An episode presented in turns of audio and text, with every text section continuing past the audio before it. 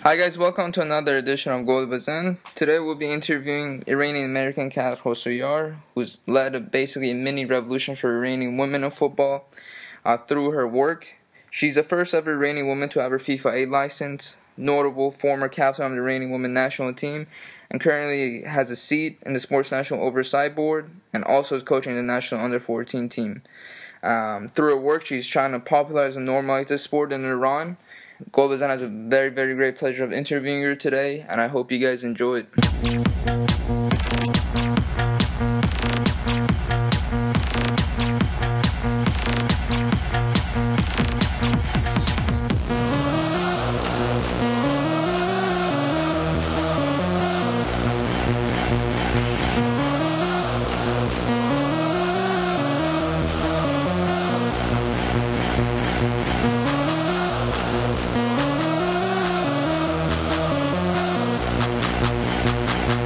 Guys, right now I'm joined with Kat Khosrowyar. As you notably know, this person is basically empowering women through sports, um, and she's been an inspiration for many um, Iranian women these days um, through her work. And um, it's a pleasure to have you on, Kat. Thank you for coming on Golbazan. Uh, thank you so much for inviting me. It's a pleasure. So my first question, obviously, to you is um, obviously I knew that you attend the Tehran International School for the Women's. I did as well. So how was that experience like for you to basically move from Oklahoma to Iran? And was that a culture shock to you knowing that you, but not knowing Farsi at the time? How was that for you? Tra- the big transition. Well, I mean, that there was one fact that was wrong was I never traveled to Iran before that. Yeah, I, I was born in Oklahoma, but I mean, I was able to move around a lot. So like, I spent a lot of my my years in Texas, and usually during the summers, I went to outside of the U.S., London, Spain, whatnot. Um, but whenever I came to Iran, it was um, it was a huge culture shock for me. Um, not not in anything bad. It was just like I've never had so much family surrounding me. Because I mean, come on, it's not every day that uh, you get to have your uncles and your aunts right next to you, and instead you have your neighbors and their dogs and whatnot. So for me, um, the culture shock was that it was very family orientated and people were very much involved and embedded within each other. And um, I think that's what I really appreciated. And that's the main reason why I wanted to stay in Iran was because I didn't have that back in the States or anywhere else that I was able to travel to. So moving to Iran, I mean, regardless of not knowing the language, I was able to um, learn it very, very fast because not it's not every I mean not many people spoke English, but they knew a few words here and there, and um, it was such a beautiful language that I just had to learn it. One, that's that's really interesting, Kat. Um, I'm gonna pass it on now to Armin. He's gonna ask you the second question. Okay. Besides playing for the Iranian national team, did you ever play for any clubs overseas? Yes, I mean, uh, I mean, I was raised in the U.S. until I was 17, and uh, I was playing since I was five, six years old, and I moved up the the, the ladder professionally. So I went from um, just playing with a recreational team to going to a club to going into um, uh, my school team and then playing on the state team. And uh, from there, I just went straight to the national team um, of Iran. And um, whenever I wanted to go to uni, I actually went to my first year in um, Madrid and played for a team called Carranza, which was um, the the number one team back in 2006 whenever I graduated, and then uh, I I mean I continually played so much for the national team because uh, the national team of Iran just started, so it was always there was always camp. So I really I was either studying or going to camp. I really never had time to go play professionally because I was so focused on the national team until um, until we started playing uh, international games and going getting involved in tournaments. Um, that was all I ever had time for. And then um, that that's that really sums up my, my experience with the national team of Iran and how I um, and how I uh, how I matured over the years since I started playing from day one. Sure, great. My next question I have for you, Kat, is you know, um, obviously growing up in the states and now you're in Iran you know, what really made you to represent women's uh, national team for Iran um, over, you know, obviously the United States? Um, was it something personal, or was it something that you felt like you could change? I, I wasn't here to change anything. I think it was more of me trying to find my identity. I mean, I know just as you guys, like we are all Iranians, but then we're raised in the U.S., Mhm. and then you see that all your friends end up being non-Americans, or most of them. And um, there's certain things that people just don't get, and um, I didn't get it either with uh, my friends that I made anywhere else.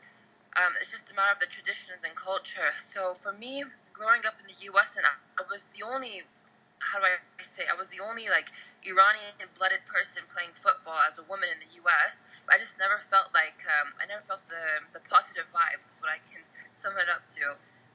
And when I moved to Iran, I think uh, I had so much more passion and energy to play for them than anywhere else. And I really uh, enjoy telling people that I'm an American Iranian. I play for the Iranian national team. That for me was much more important than um, playing in the U.S. One because football or soccer in the U.S. has already um, become so popular. Do you know what I mean? So for me, I want to do the same thing for Iran and help with that movement. You know, Okay, um, yeah. Go ahead, Armin. What was the atmosphere in the dressing room when Iran's women national football team got disqualified because of FIFA's rules against hijab?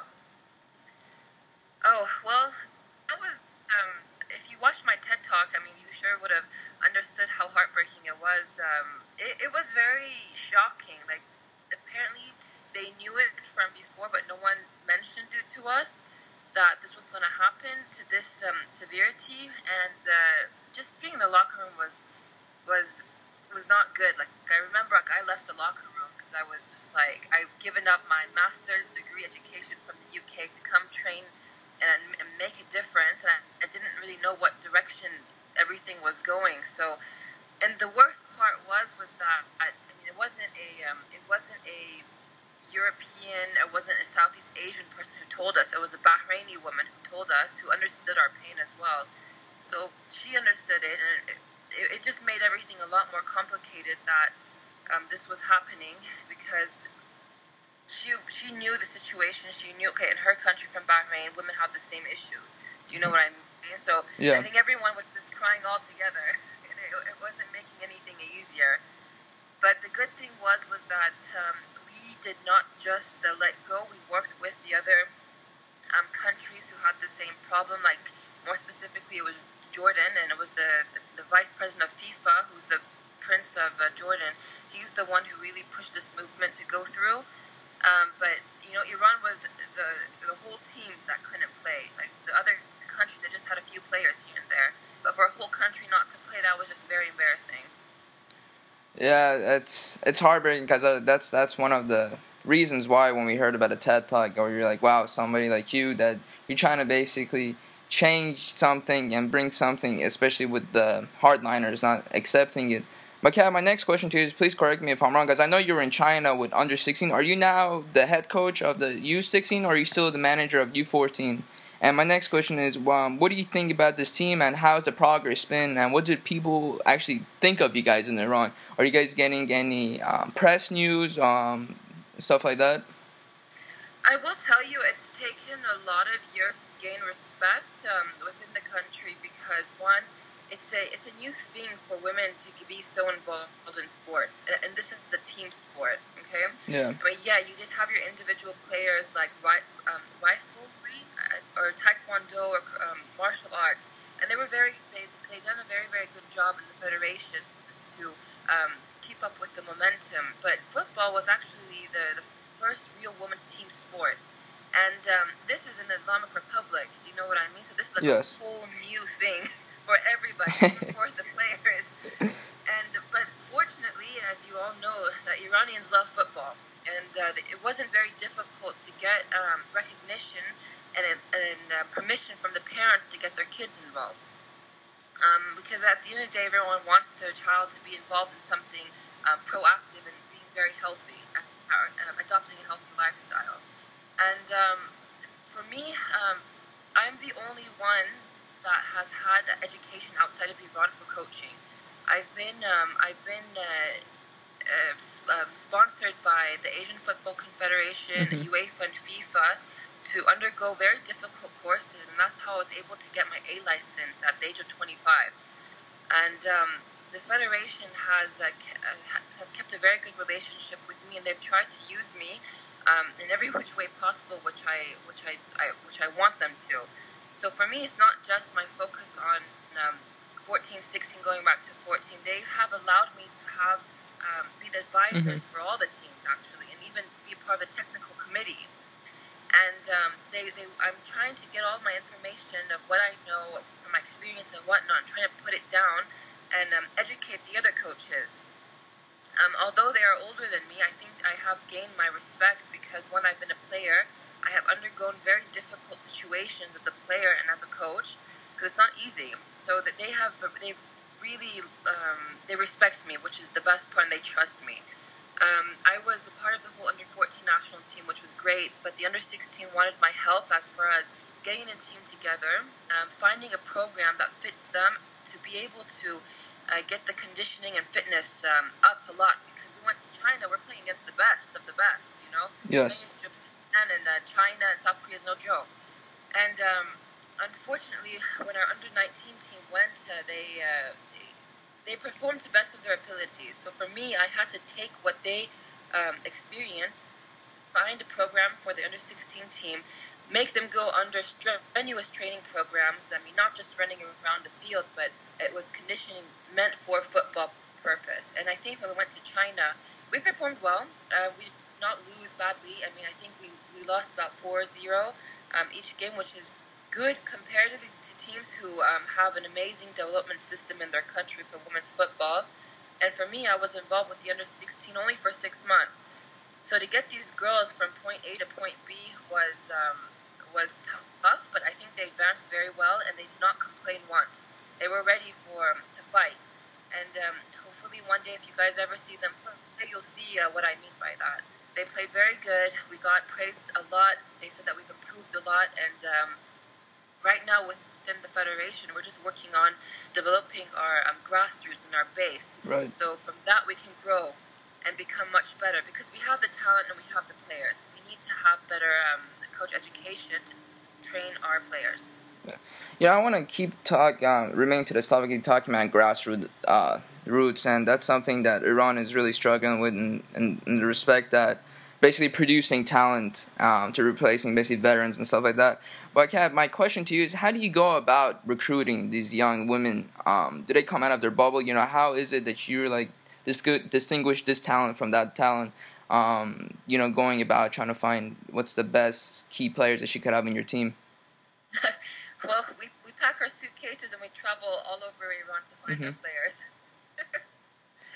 it's as easy as that. Um, we have divided Iran into nine regions, mm-hmm. and um, the head coaches, the coaches, the technical advisors, they all go together as a group to these regions. They, um, the those regions, the ones that have good futsal teams, the ones that they think players will be good for football, they bring them out, and um, we have a festival in those regions, and that's how we're able to recruit our players. Uh, interesting. You know, it's like the thing with me is with uh, Iranian football is that it's it's not also about always coaching and you know recruiting players, but you also need that support. Um, you know, obviously I'm jumping the gun now, but do you think the nuclear deal, obviously that is that will be happening? Do you think uh, would they would that implement a new era for Iran's women's national team with the foreign corporate sponsored deals and interactions with European American soccer programs? Do you think that could potentially be a big big help to us getting sponsors and stuff like that? I think people interna- definitely have international support because they see that Iranian women are um, athletically very strong. I mean, right now, even within the country, people, uh, huge companies and corporations are are visibly seeing this, and they do want to put their money down. But we have to make sure that the federation has a structure first. Do you know what I mean? Yes. I think um, once the structure has been um, implemented, uh, people would want to come in. Because I'm already speaking to huge club European clubs and they're like we want to come into Iran. We know that there's talent and we want to bring our money in. So I think I mean even uh, once the, the, the sanctions are lifted and the SWIFT starts you know it's going to take a couple years but mm-hmm. overall um, it's I mean I don't want to be overly positive but I will be very logical that yes it will help definitely because I mean we have European leagues. They have um, they have the experience, they have the knowledge and the know-how. We definitely need them, and they definitely want to come to Iran because it's good investment for them. Okay, well, as you have seen recently, Iran's uh, women's national futsal team has done incredibly well in Asia, winning the Asian Cup and wowing the world in process. Do you think the same could happen with our world uh, with our women national football team? Women's futsal has um, had a very long journey, and they have had um, amazing coaches. They have implemented really good programs, and you know, futsal is extremely, extremely popular right now in Iran because one, there are a tremendous amount of facilities, and um, I think girls just like that more because it's a lot more stable than football. I mean, even our men's um, football teams, they have a hard time and they struggle a lot to find um, football fields across the country because one, it's very expensive uh, to to build and to maintain. Like even with uh, the Azadi uh, training grounds, that's it's extremely expensive to maintain that. So that's why women's futsal has grown over the years because it's unfortunate that we can't have football. So those players, those talented players, go play futsal. Um, I think it's going to take, um, like I said, a lot of time and a lot of money to improve our women's football because the federation has noticed that we have um, very, very good players, very talented. We have good coaches and whatnot, but we just need to have a an infrastructure and something. This is something that not even the men have yet. So they're working parallel to get this going, but like I said, it takes a lot of time. And it takes a lot of money. So hopefully, uh, like I said, with the, the relief on sanctions and um, we, we like the uh, the federation's able to get their money because from like the FIFA World Cups, they're still not able to get what is owed to them. So hopefully, over time, in due time, we will get that um, get that going because uh, Mr. Kafashian has um, actually given me the responsibility to uh, work on a development program for women's mm-hmm. football. And um, i have started it, and I'm really trying to find um, ways that will really help uh, get this um, get the infrastructure right for women's football. You know, Kat, I have my last question for you, and obviously you just talked about your future goals and stuff, but looking long term, um, will you still want to be still part of Team Melli, or do you think you want to be like head coach of some other um, team overseas? Um, what is predominantly your main future goal that you're trying to fix right now? Is it still what you just talked about, Kafashian, or is there some bigger project that you guys are trying to develop for the Reigning yeah, I mean, be, being a coach, um, being um, a trainer, being everything for the the national team has been an honor. But for with what I know, with the education I've received, with the experience that I've had in football, I think I need to do something a lot bigger. Um, definitely, I will always um, have my coaching um, responsibilities. Definitely, I'll always advise whatever team wants to be advised. But I, I have to move on to something a lot bigger that will help the, the nation. That for me, I think that's a huge responsibility, and I think um, only I can do it with the help, of course, of my um, coworkers. But I, I moved on to doing that because it's what is needed for us to improve. Kat, uh, my friend, thank you so much for coming on Gold Gol Bezan. Honestly, your story and what you're doing right now for our football is amazing. I wish I wish our men would actually take some notes from this Afshin Peiravani and stuff. Unfortunately, but um, because the men are also having difficulties. But hopefully, we could also have you on the panel um to talk about more Iranian football. But thank you so much, Tehran International School alumni. And um, I bet you your friend Holly Daggers, she she's told me just to say hi to you right now on live. But um, nonetheless, we appreciate it. Thank you so much for coming on. I actually thank you guys for giving me this opportunity for talking about women's football. And uh, Holly, hello. and to the rest of you guys, um, I hope to see you one day in Iran doing the amazing things that you're doing already. I appreciate it, Kat. Thank you so much. Thank you. Bye bye.